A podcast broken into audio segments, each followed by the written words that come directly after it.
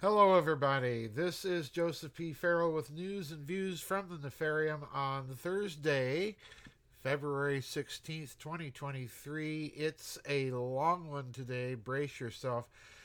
First, let's take care of the housekeeping. We do have the vid chat tomorrow. That will be at 2:30 U.S. Central Time.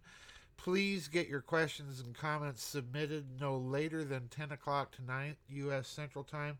This is another one of those short format uh, vid chats uh, due to the, our our trying to straighten out our platform issues with Vimeo, but we are still going ahead with uh, more vid chats per month to hopefully have them shorter. Also, I want to remind everybody I did an interview with Dark Journalist on not just the uh, Chinese balloon story and everything implicated in it, but also we got talking towards the end of the interview and continued actually spontaneously talking about the fourth pyramid weapon hypothesis book. And uh, Daniel told me he's planning to air that tomorrow night uh, during his show.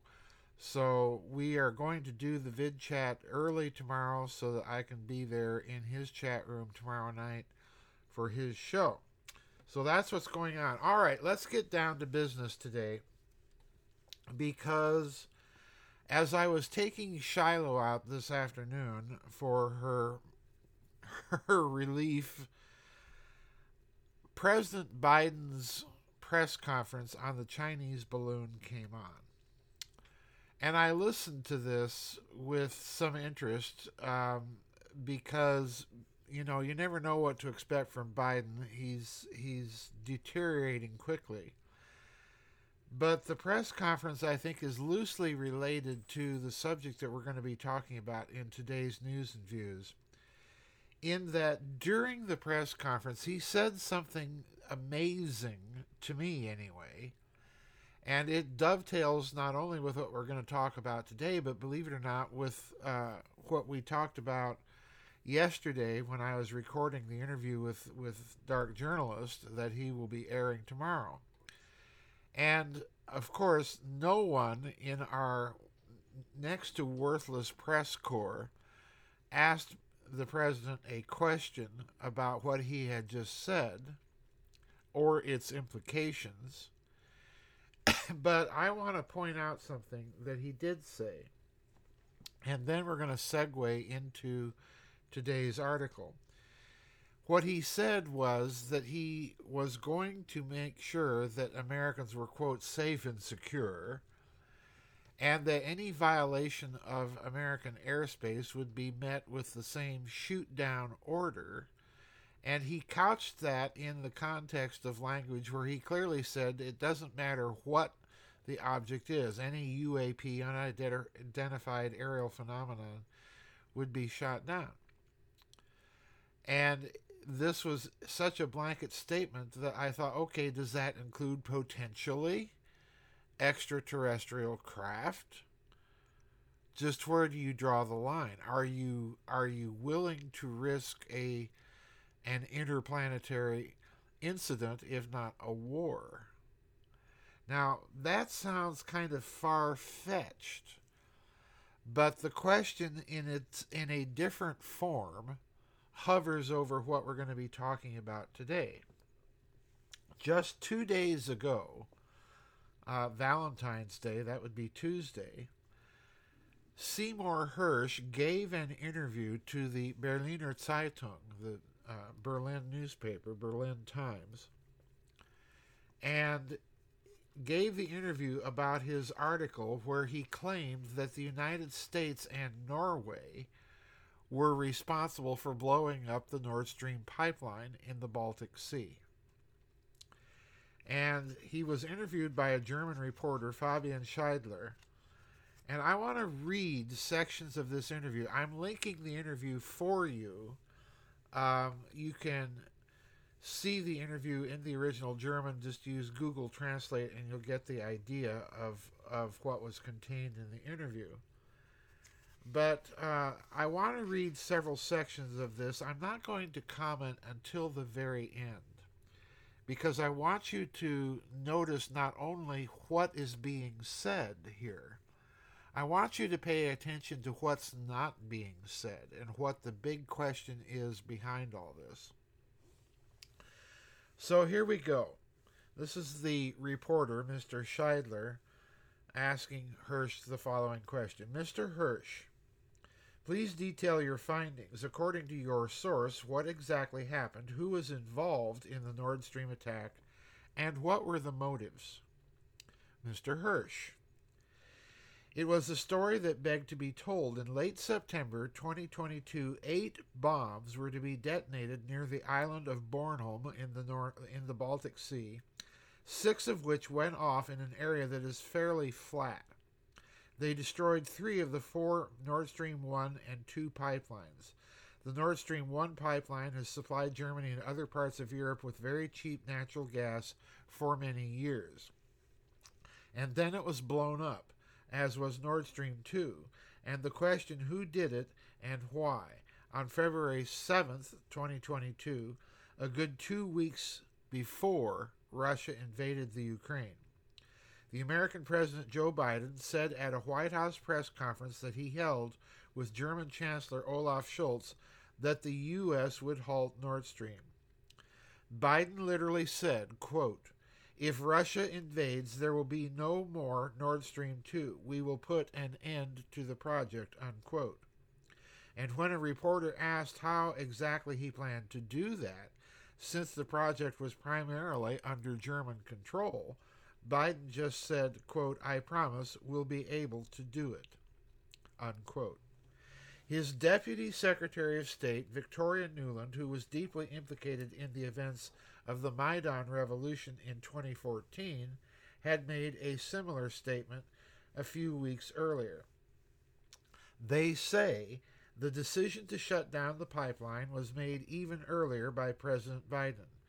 You write in your report that in December of 2021, this is again the Berlin reporter, you write in your report that in December 2021, National Security Advisor Jake Sullivan called a meeting of the newly formed task force of the Joint Chiefs of Staff, the CIA, the State Department, and the Treasury Department. They write, quote, Sullivan wanted the group to come up with a plan for the destruction of the two Nord Stream pipelines. Unquote. Now I'm skipping a couple of long paragraphs here to a different portion of this interview.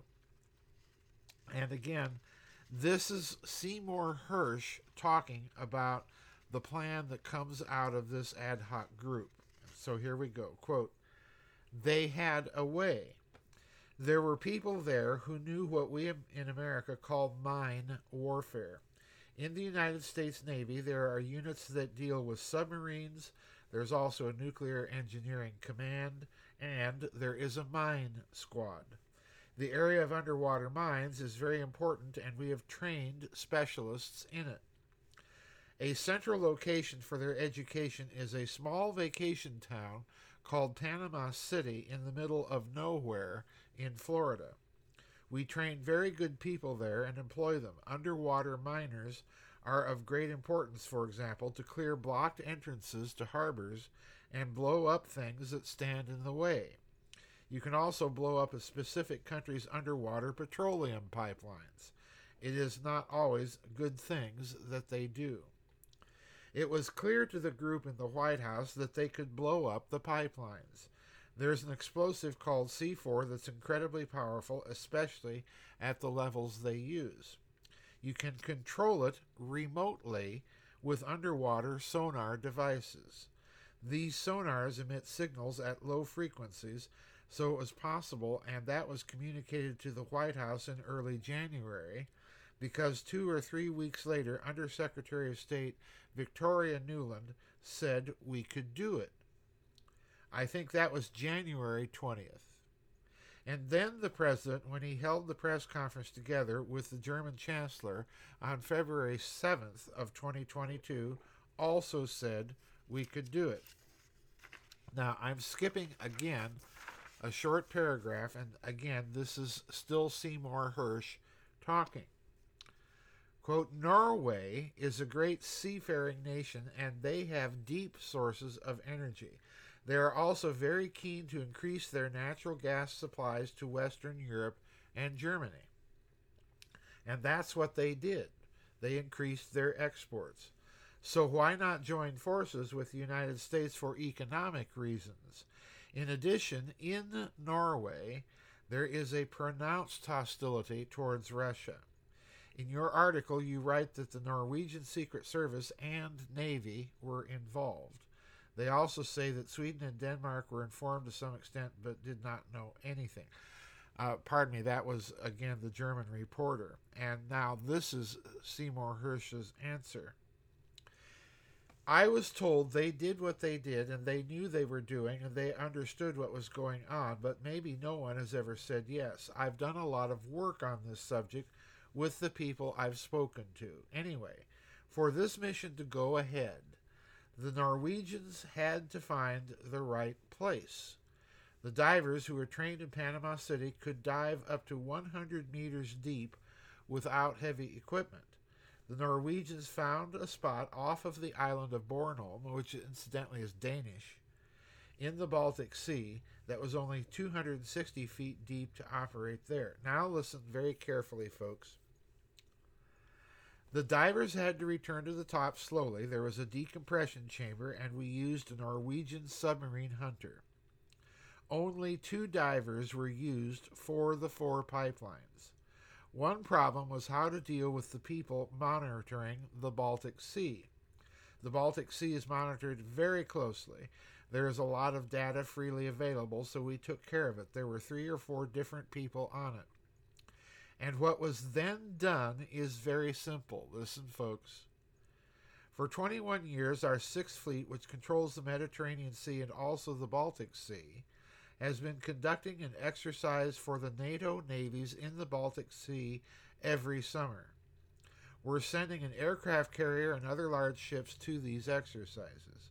And for the first time in history, the NATO operation in the Baltics had a new program a 12 day mine dumping and mine detection exercise was to be conducted. So let me interrupt here, folks.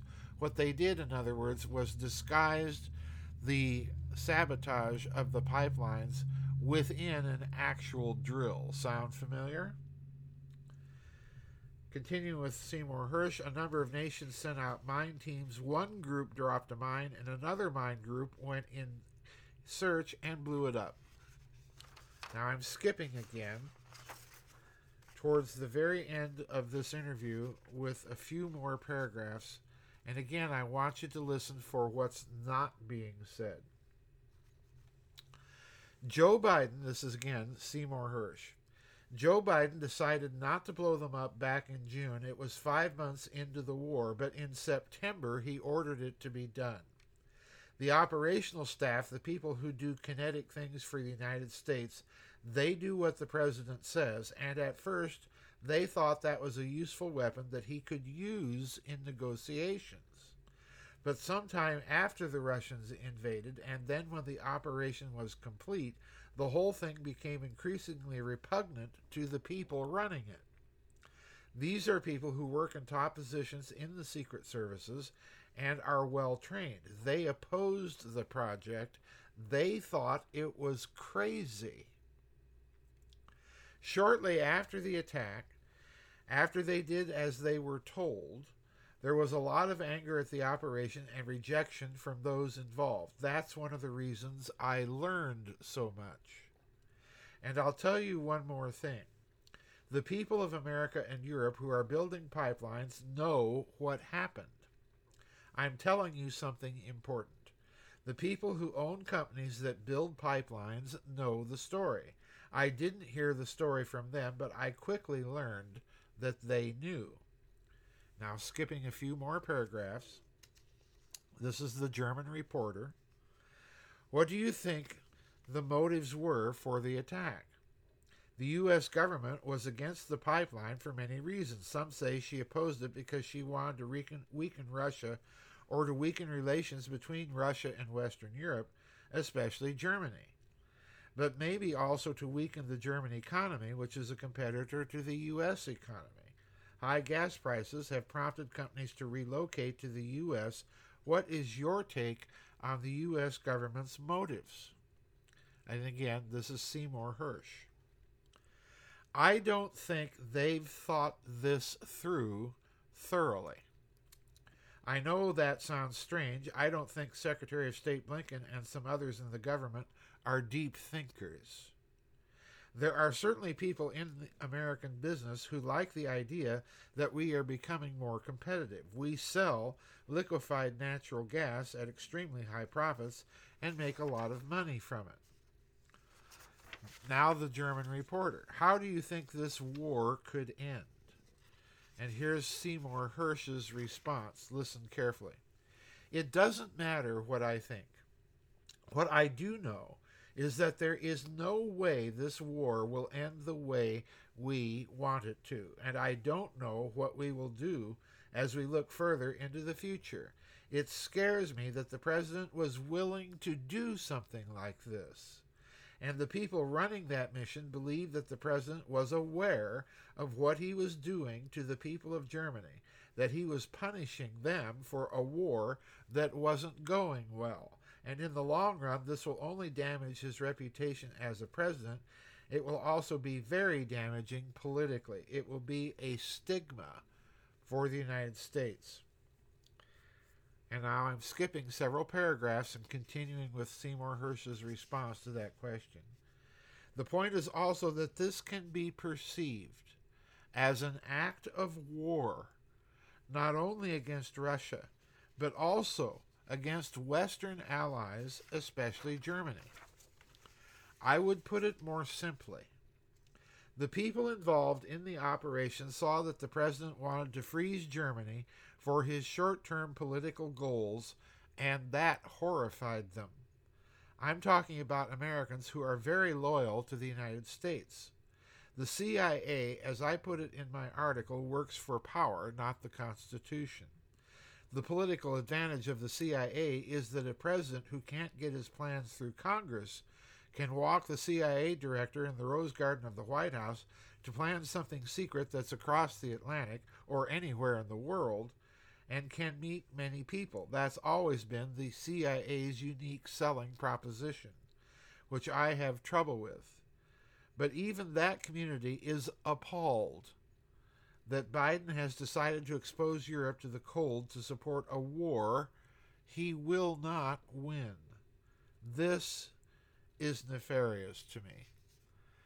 And with that, folks, that ends my citation from this lengthy interview with Mr. Hersh in the Berliner Zeitung.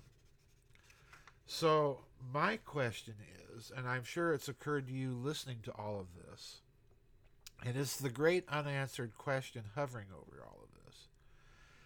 What Hersh is making out here is that Biden represents a rather narrow segment of the American foreign policy and intelligence establishment, and that for whatever reason he is willing, quite literally, on his own personal orders, to commit an act of war, not just against Russia, but against Germany. Now, in this instance, Germany inherited a rather robust military uh, from Chancellor Kohl and that military was more or less sustained in place as as uh, Chancellor Schroeder inherited it from Chancellor Kohl, but under Angela Merkel and Ursula von der Leyen, the German military was basically just allowed to fall apart.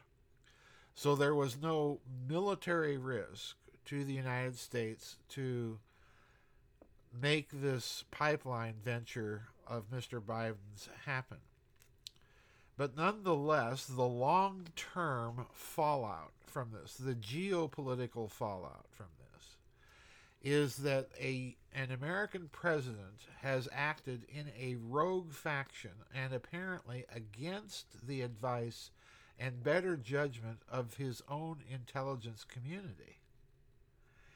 And the real question hovering over this is why would he do that? What is there about the Ukraine that he is so desperate to risk an entire continent of American allies, no less, just to prolong a war that he knows America and the West cannot win? Now, I suspect that there may be something here that is tying him to these decisions and also is making him look ridiculous in connection to this Chinese balloon shoot down story. In other words, I'm suggesting that the involvement, the criminality and grift might be so much larger than just this one administration. That this is the reason why these steps are being taken and that we are supporting in the Ukraine, in my estimation, a monstrous regime. Let me repeat that a monstrous regime. So something is going on. I suspect that the real play here is not in view. We don't know what it is.